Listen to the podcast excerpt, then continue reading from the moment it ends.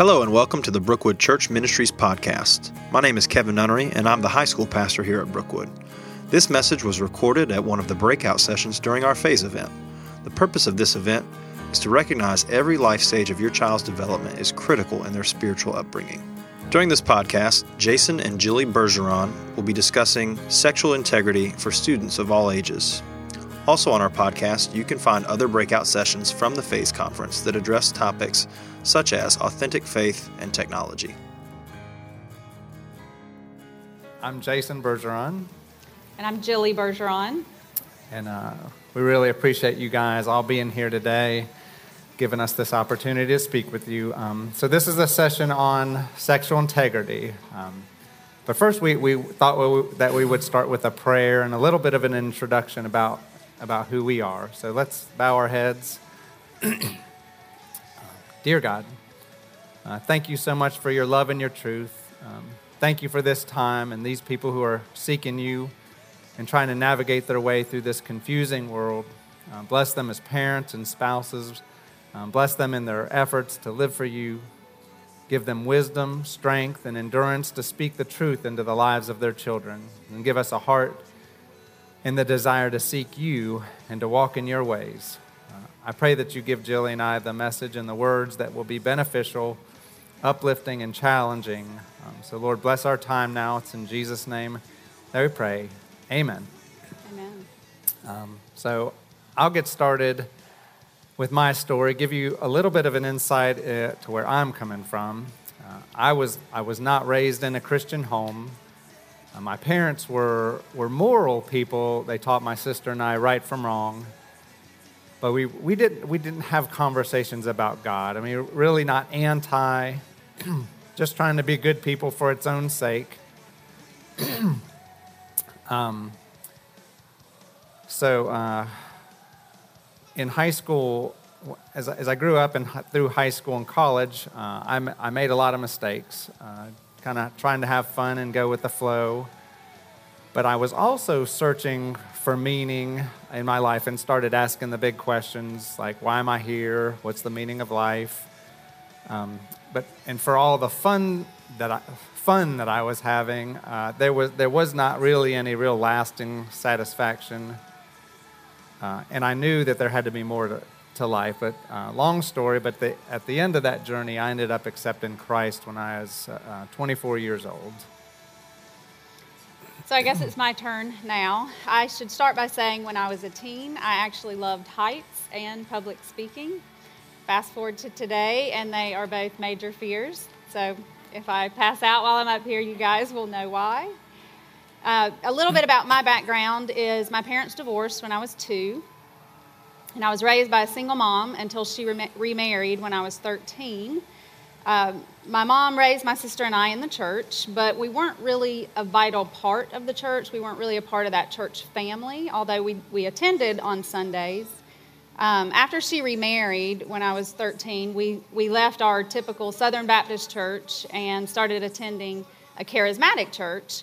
And to me at that time, it just seemed very um, chaotic and like a big show. And so I lost interest in church altogether and, and refused to um, continue to attend, which started me on a path to uh, on partying and rebellion and um, just just not a good path. But all the while, I claimed to be a believer. I would have totally said I was a believer and, and would have stood up for Christ and, and what I thought I was doing. But it wasn't until my sophomore year of college that God truly got my attention and truly showed me um, what it meant for Jesus to have, to have died for my sins. And so while I was raised in the church, I, I really don't consider myself becoming a believer until I was just shy of my 20th birthday. All right. Well, some of you may be wondering how we met and, and what's our story. well, the irony hears that we've been asked to lead this talk on sex, sexual integrity. We, we actually lived together before we were married. But before you get up and, and, and walk out, we can explain. Uh, so, um, our, star, our story starts in, in 1991. So I met Jilly through mutual friends and her older sister. Um, I was 18 and a freshman at Clemson. She was four years younger than I was, uh, a freshman at Easley High School. So we ended up going on one awkward date um, and ended up r- remaining friends through the years after that. So I graduated from college in 1999, and after kicking and screaming, returned to Greenville. Not wanting to move back home with my mom and stepdad, um, I, I, was searching and, and kind of praying for somewhere to live. Not having really any money, having just graduated college, Jason actually cleverly made the um, suggestion that I rent a room from him. And he was actually already renting a room to another guy, and I thought that is a terrible idea to live with two guys and pick up after y'all. No way. But um, after a lot of praying and unfortunately no other open doors, I reluctantly moved in. And so um, we, we actually butted heads terribly in those first few months. He was. Um, he wanted me to check in with him. He wanted to know where I was, and I was like, I've been, you know, experiencing four years of freedom here. I don't need to answer to you. But as, as the Lord would have it, my heart uh, very quickly began softening towards him, and I actually started finding him physically attractive, which for nine years I had really thought of him as a brother, and I was that terrified me. I was very terrified by that, and so also meanwhile, Jason and I were um, had just started praying for Brookwood's newly uh, prayer ministry that had just that had just started, and so they didn't even have a room yet at that point. So we would go out at, at our allotted time and, and pray for, for an hour during the week. And so I would go do that. And every time I would do that, the Lord would just say, You're supposed to be Jason's wife. You're supposed to be Jason's wife. And I would be like, I, am hearing things. But um, so, um, anyways, so I lost my train of thought. So, anyways, um,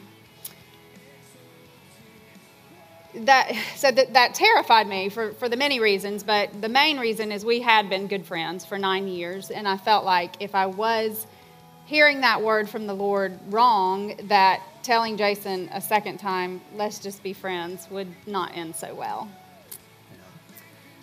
Well, at the same time, um, I started to have more serious feelings for Jilly and, and believed that she was supposed to be my wife. Um, but I also was, was fearful that uh, if she found out how I was feeling, that, that I could ruin, ruin our friendship, ruin the relationship. Um, so I ended up agonizing over this for, for months, and I finally decided to tell her how I was feeling.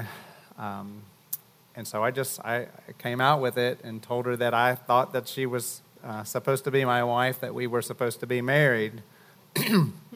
so out of the blue. so, uh, uh, so uh, obviously a big chance, uh, you know. So I told her, finished, waited for her to respond, and I got nothing. like I don't remember exactly what she said, but I think she she got up, acknowledged acknowledged what I had said, got up and left, and, and I felt felt awful, um, just dying inside, wondering what was what she was thinking, what what was going on. so I gave her some space and waited to see what would happen. Well, it was about a week later she came back to me and told me what had been going on in her, her heart, that she had been feeling a lot of the same things, um, but that it that it it was scary. Um, so she had needed needed that week just to process it and to come to terms with it, um, to settle the question. Uh, you guys are probably worrying about is yes, she moved out the next weekend.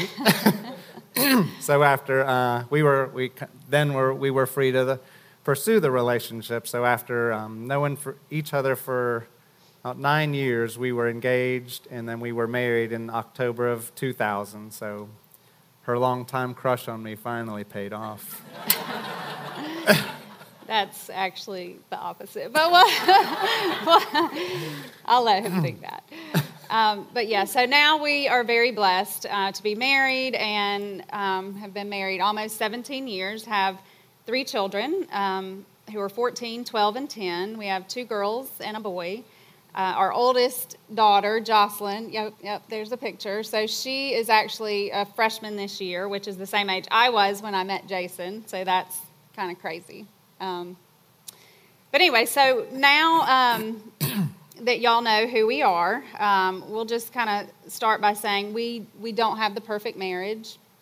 Uh, we certainly are not perfect parents, but we strive um, with God's guidance and help to, to talk to our children about sex.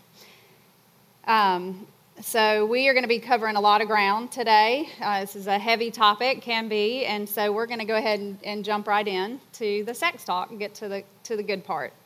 Um, we will have a chance for q&a afterwards hopefully and we do have a few books we are going to be giving away too so stick around.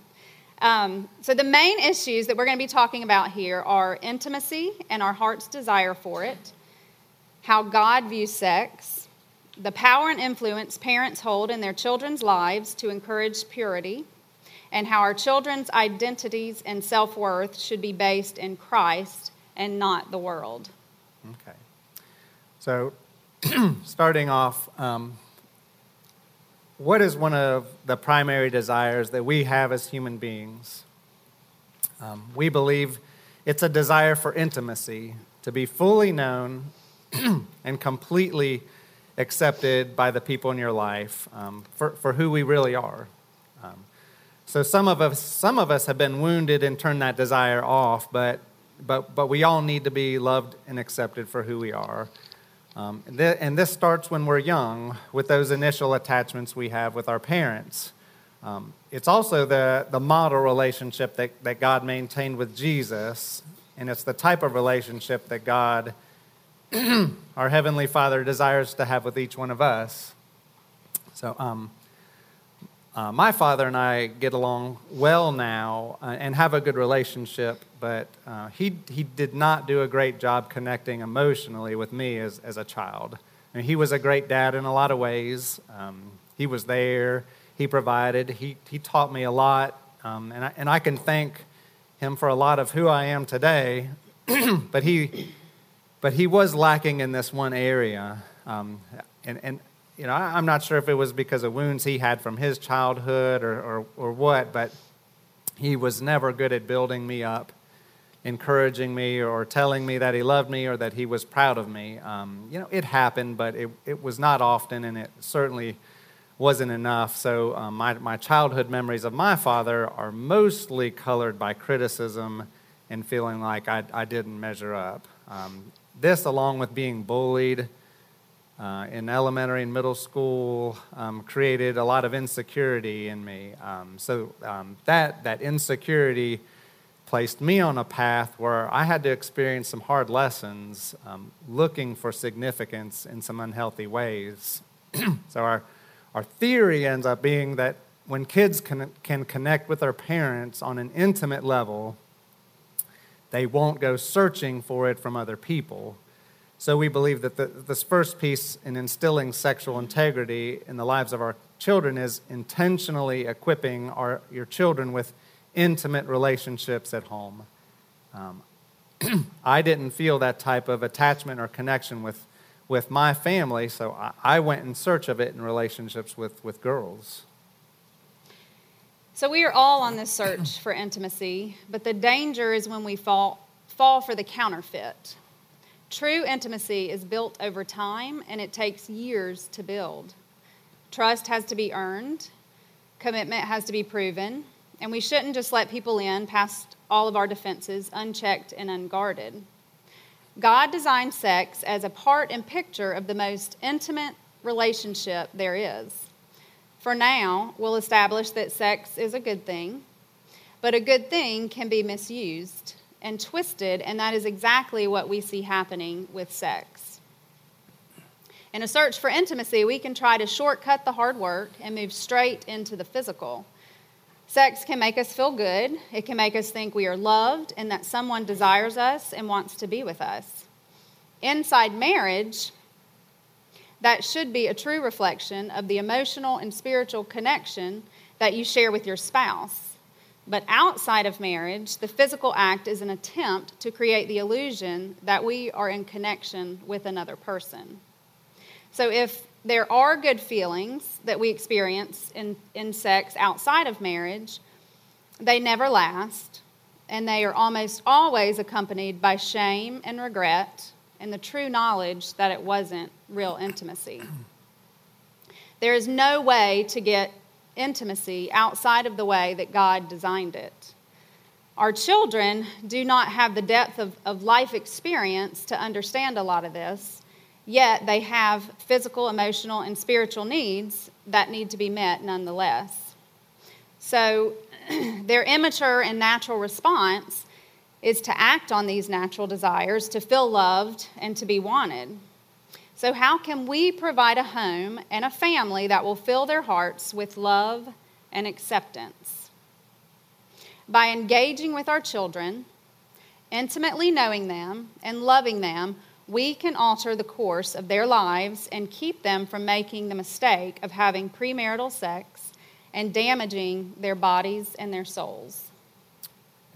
Yeah. uh, being, being that kind of father um, is not always easy for me. Um, with, with the, the example that my dad said, and, and I have a naturally a bit of a me- melancholy personality, it's, it's hard for me to be the positive, encouraging, loving father that, that, that I want to be. Um, it wasn't modeled for me, but, but I, I don't feel like I can use that as an excuse.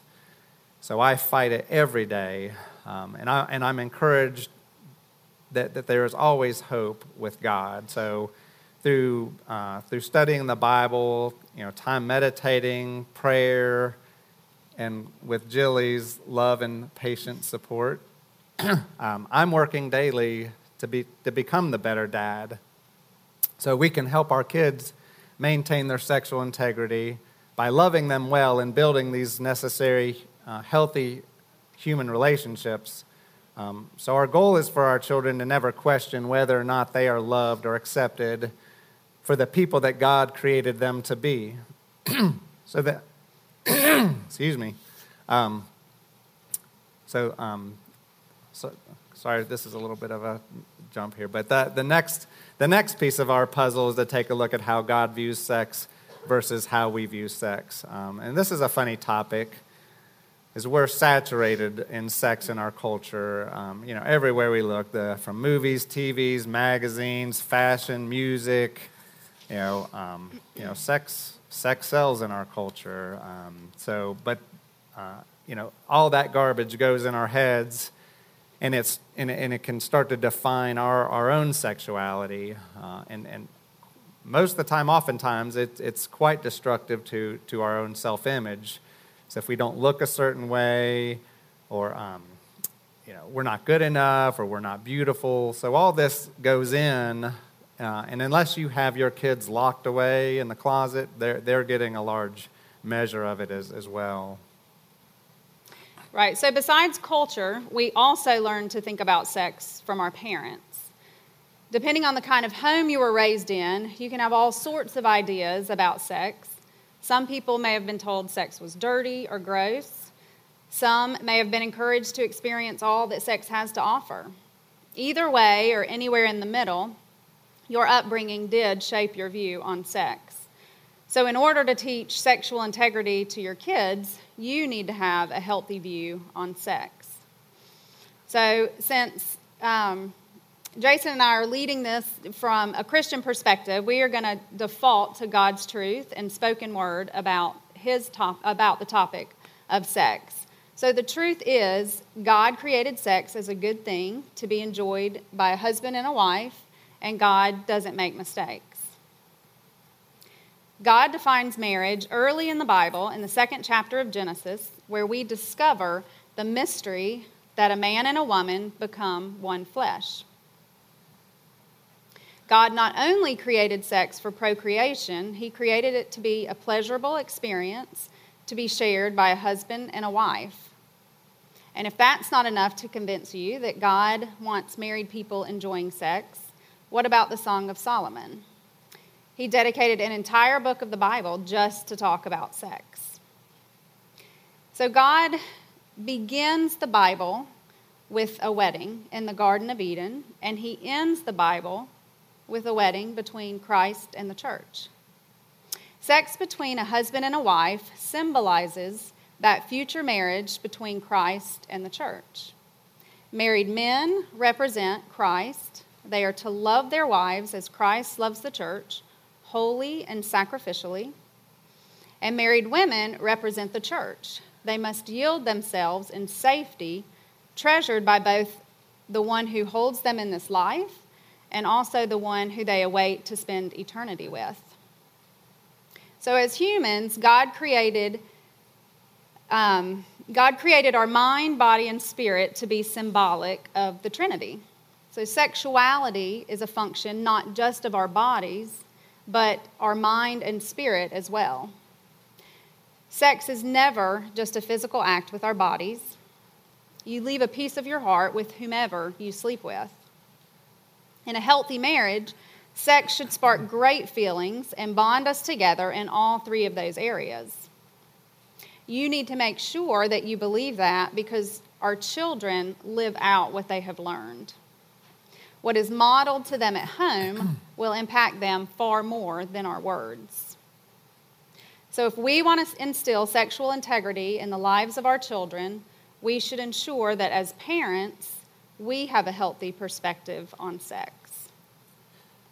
Yeah, and um, I've time for a little bit of a tangent here, and I, I really don't want to go too far off topic with this issue, but um, feel like we, we feel like we needed to talk about this as, as pornography is such a huge factor in our culture and in people's lives. Um, now, neither of us have had an issue with it, but we have personally seen in the lives of our friends and um, just just how destructive this can be and so I've got to be a little blunt here is that there, there is no room at all for pornography in the life and the home of a believer.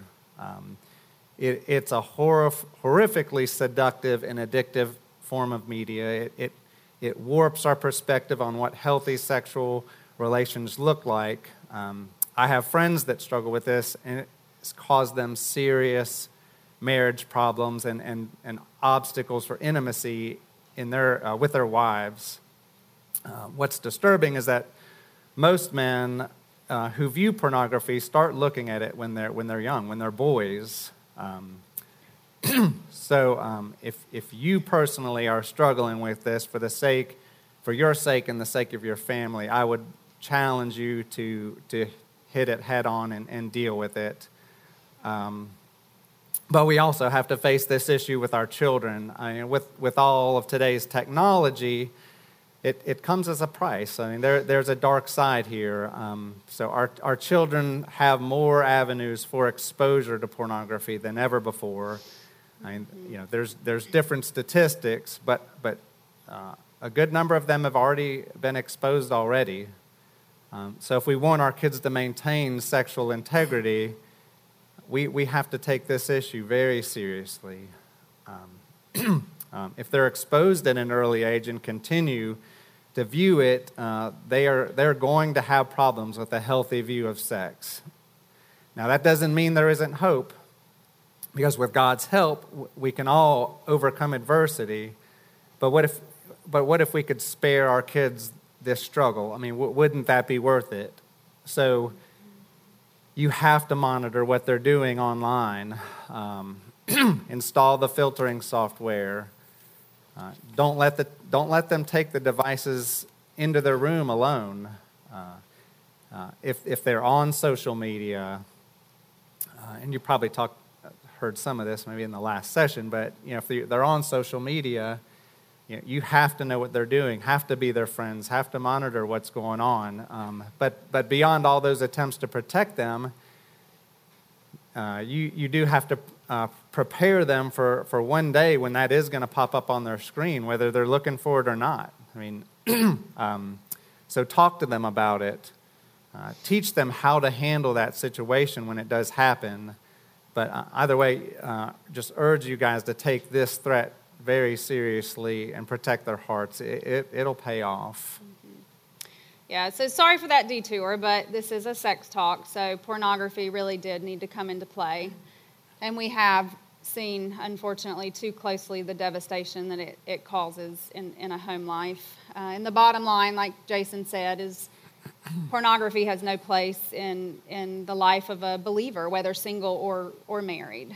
Um, so, the bottom line in truth is that God designed sex to be a wonderful thing shared between just a husband and a wife. Um, I'll try to wrap up this point with this. When we teach our kids about sex from God's perspective, they can one day experience the fullness and beauty of a sexual relationship like it was intended to be without the baggage of regret or shame.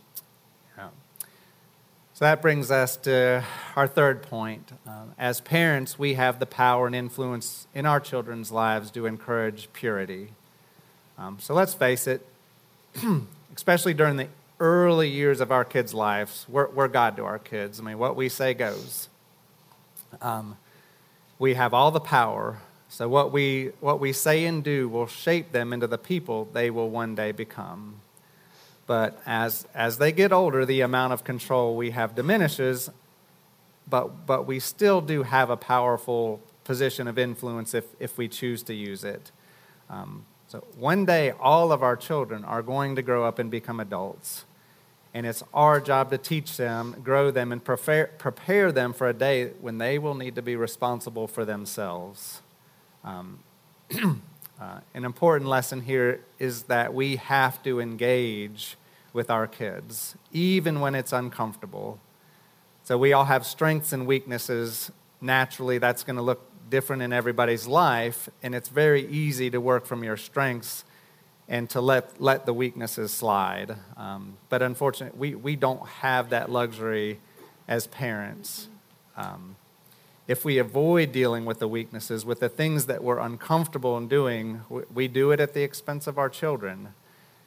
Uh, and, and I know this can sound overwhelming and it's a lot to ask, but, but it's, it's worth fighting for. Um, none, none, none of us, including us, are, are, will ever be the perfect person, uh, spouse, or parent, but are we willing to try to take the risks for the greater good?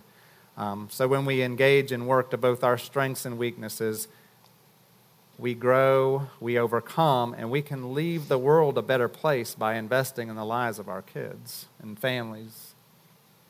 So many of our friends are avoiding this uncomfortable issue of talking about sex with their kids.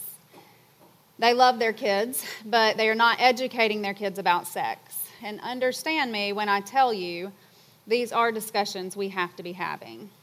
If you want to do your best to protect and to pre- prepare your children for living in the real world, we have to talk to them about the tough stuff. So there's probably a number of questions going through your minds, like when do I need to talk to them?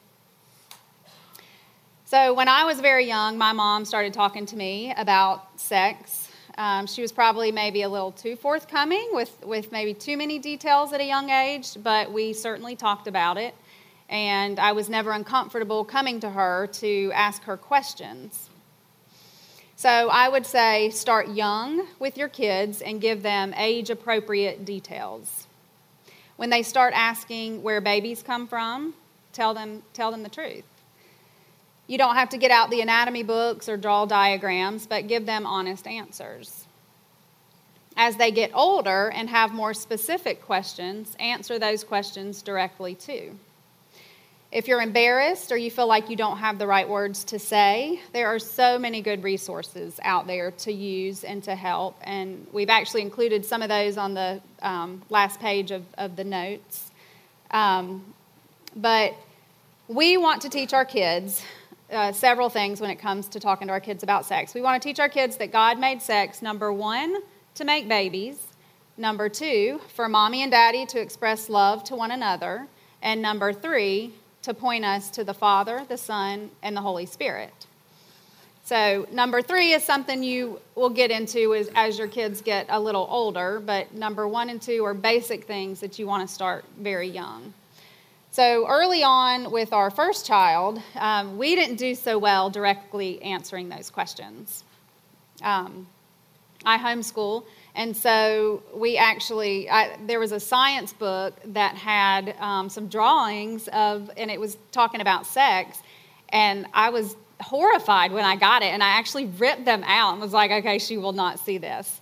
Um, but the problem is, someone in our family got pregnant out of wedlock when she was 19. And at the time, our oldest was 10, and all she thought at that time was that God placed a baby in a married woman's belly when God thought the time was right. So, as you can imagine, Jason and I had a lot of uh, catching up to do to explain to her how somebody could have a baby and, and not be married. Um, so we had wished that we had answered her basic questions, like how do babies get here, when she was younger. Um, but we have learned from our mistakes, and with our other two, we have felt the freedom and um, have been able to answer their questions as, as they have come up. Sometimes we may say too much, but what we have found out is that they only process what they can at that specific age and maturity level. So we have had to repeat the same conversations many times in some cases where it would appear we had never had the conversation. Um, keep in mind when you tell your kids about sex, you are not taking away their innocence. You are helping them to understand that it is a beautiful and natural gift that God created and if you wait to tell them, it will come from the world, and the world will, will paint a much different picture. So, we have started a little coming of age event with, with our children. Um, when our oldest turned 13, I took her away on a weekend getaway to bond and to have fun, but mostly to talk about sex and relationships in, in great detail. And I used a program called um, Passport to Purity, which is by Family Life and, and I loved it. Uh, Jason will do the same thing with our son. Probably when he turns 12, being the youngest of three, he has naturally grown up uh, quicker. Um, and since I homeschool, 13 was a good age for our girls, but I would say uh, don't use 12 and 13 as the right age. Sometimes that needs to come at a much earlier age, depending on your child's environment and, and what they're hearing. So the key is for you to be the one to tell them and not someone else. So I just want to add one more thing that if there's some of you in here that have older children and you may be thinking, well, gosh, my kids already know all about sex and I didn't really talk to them. Um, it's never too late to go back and, and talk to your kids um, and have those conversations. It's never too late to teach our children what God has to say on a subject. well, and also um, keep in mind that the talk is, is it's not a one-time event and, and then it's done. Um, you, you know, check the box, okay, I've had the sex talk. Um, sex talks should be often uh, and they should be spontaneous and planned. Uh, you know, not that you're talking about it every day, but the subject has to be open and they, they need to be able to come for, to you for answers without being blown off and you have to be willing to take the opportunities to bring it up as time and circumstances warrant. Um, so instead of trying to hide your kids from all sexually inappropriate commercial songs, billboards, and all the stuff we see, you know, we, we can use those um, opportunities to, te- to teach them how sexuality is being misrepresented in the culture. Um, so, so these, uh, these moments can be just as helpful as, teaching them as anything. Uh, another factor here is that you might be thinking, um, you know, I made some mistakes in my past. You know, will, will that affect my influence with my kids? And the, the answer we feel is no. You know, so do not let the fear of your past keep you, keep you from talking to your kids. I mean, some of your kids may never ask, um, but if they do and your past isn't one you're proud of, you, you just need, you need to be honest about it. And that, that doesn't mean giving them nitty gritty details uh, of, of what happened. But, um, but tell them that you made mistakes. You know, tell them that you weren't proud, that you're not proud of the things that, that you did, and there's things you regret. Um, so our children can learn from our mistakes if, if we have the courage to talk to them about it. Yeah, as, as I said earlier, uh, my mom openly talked to me about sex. Um, and as I got older, she mostly stressed to me not having premarital sex with the emphasis of being a virgin on your honeymoon. So she never, but she never really explained to me how um, God designed it and why He designed it that way. She just kind of, you know, gave me that, um, just re- repeatedly said that over and over to me. So I um, set that as a goal. I set that as a goal to be a virgin on my wedding day. And thankfully, because of my mom's prayers and my stubbornness, but mostly because of God's grace, I was able to keep that goal even alongside of a lot of other rebellious and, and bad decisions. Um, and while I'm thankful for that protection, I look back and I realize that there's actually so much more that God wanted for me. He wants us to remain pure physically, absolutely, but also in mind and heart. And purity for me was simply remaining a virgin. So now that I'm an adult and I understand all of this, um, I look back and know that I should not have had that as just my only goal. I want so much more for my own kids.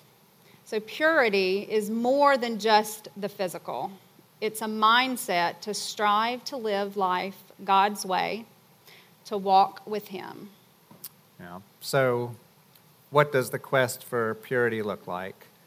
Um, you know, we have to teach our kids how to apply God's word, how to understand His do's and don'ts, and to know that they're in place uh, because He loves us, uh, not, not because He's trying to restrict us or our behavior or punish us, but because He knows what's best.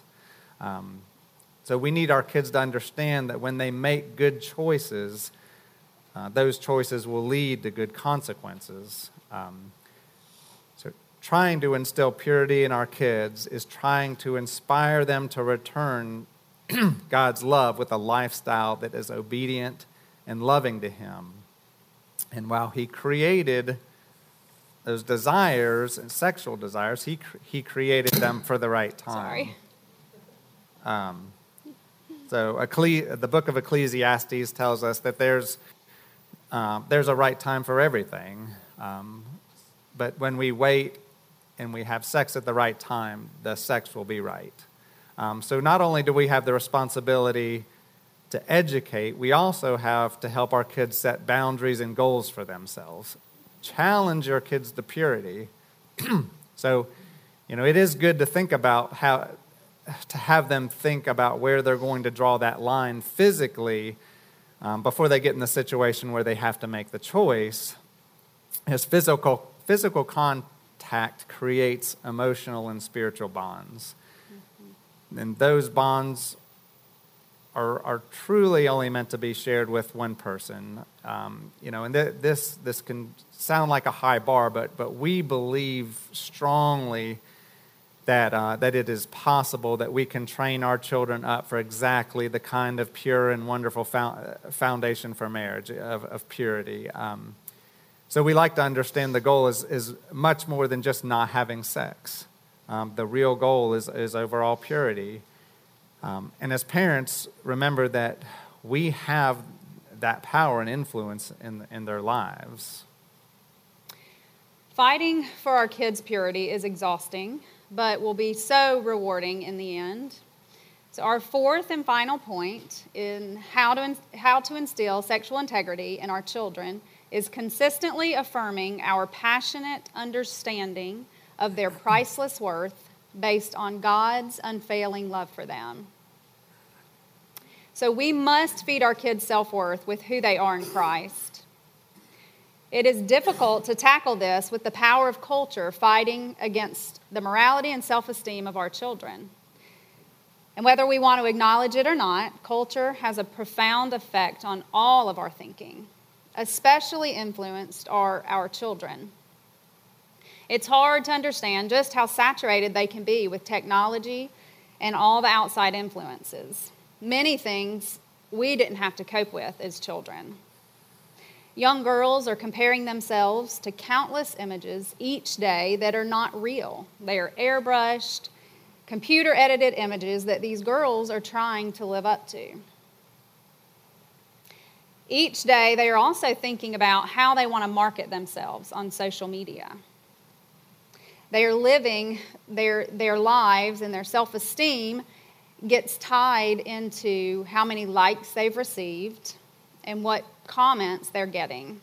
So when a cute young man begins paying them attention, liking their posts, and telling them what they, can, what they want to hear, it can make for a dangerous situation. These young girls can melt into the arms of these boys who don't really cherish them. So sometimes it's actually not the guys that are trying to allure the girl, but the opposite. So we are hearing and seeing a lot more about these young ladies that have poor self esteem and in many cases don't have a relationship with their fathers. So they're the ones who are trying to get the male's attention and are desperate in many cases for that, for that attention, and they can become very sexually aggressive with guys. So, as parents, we have our work cut out for us.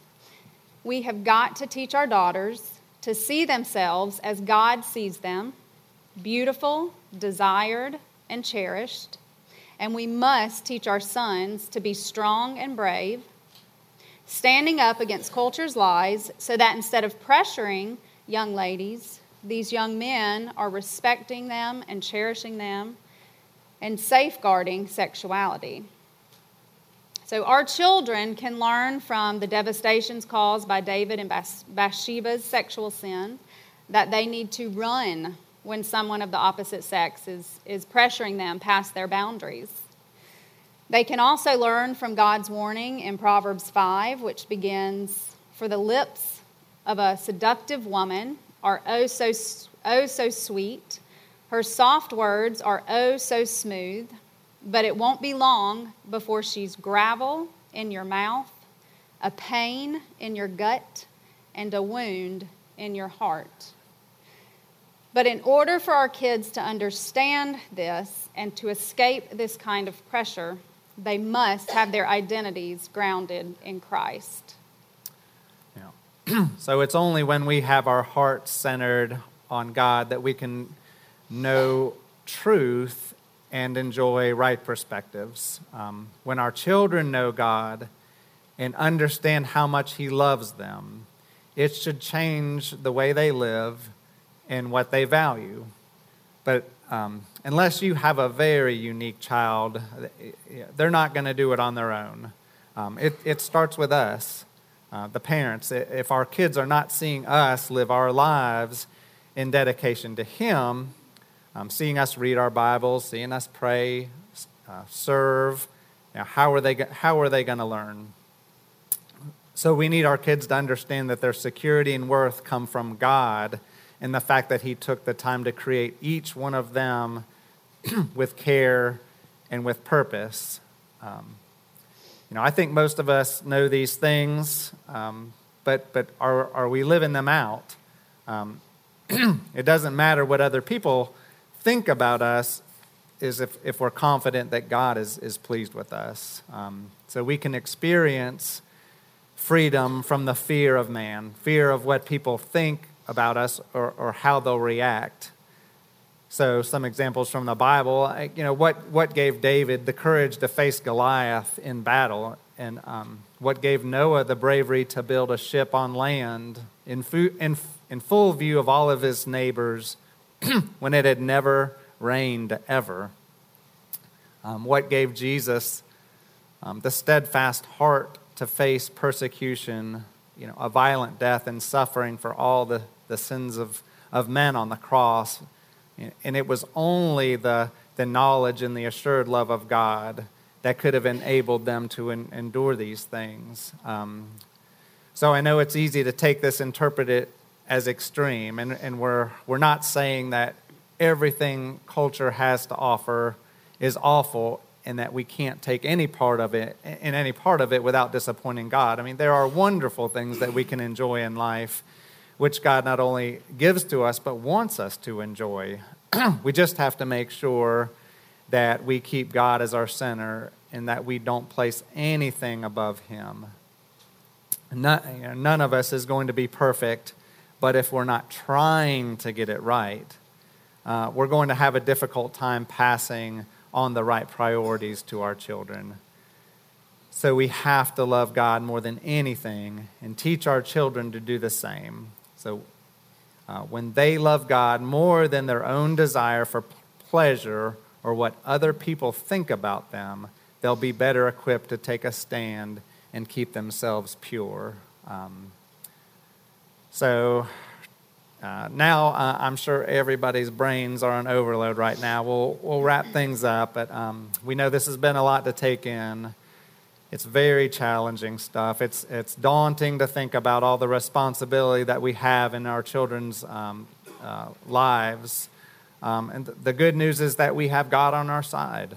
Um, um and even when we mess up, we can have the hope and the assurance that God can use our failures just as much as our successes. Um, you know, faith and trust in Him is key through all of this. Um, so we have so many different resources our disposable, at our disposal if we'll take the time to use them. There's books, podcasts, online resources.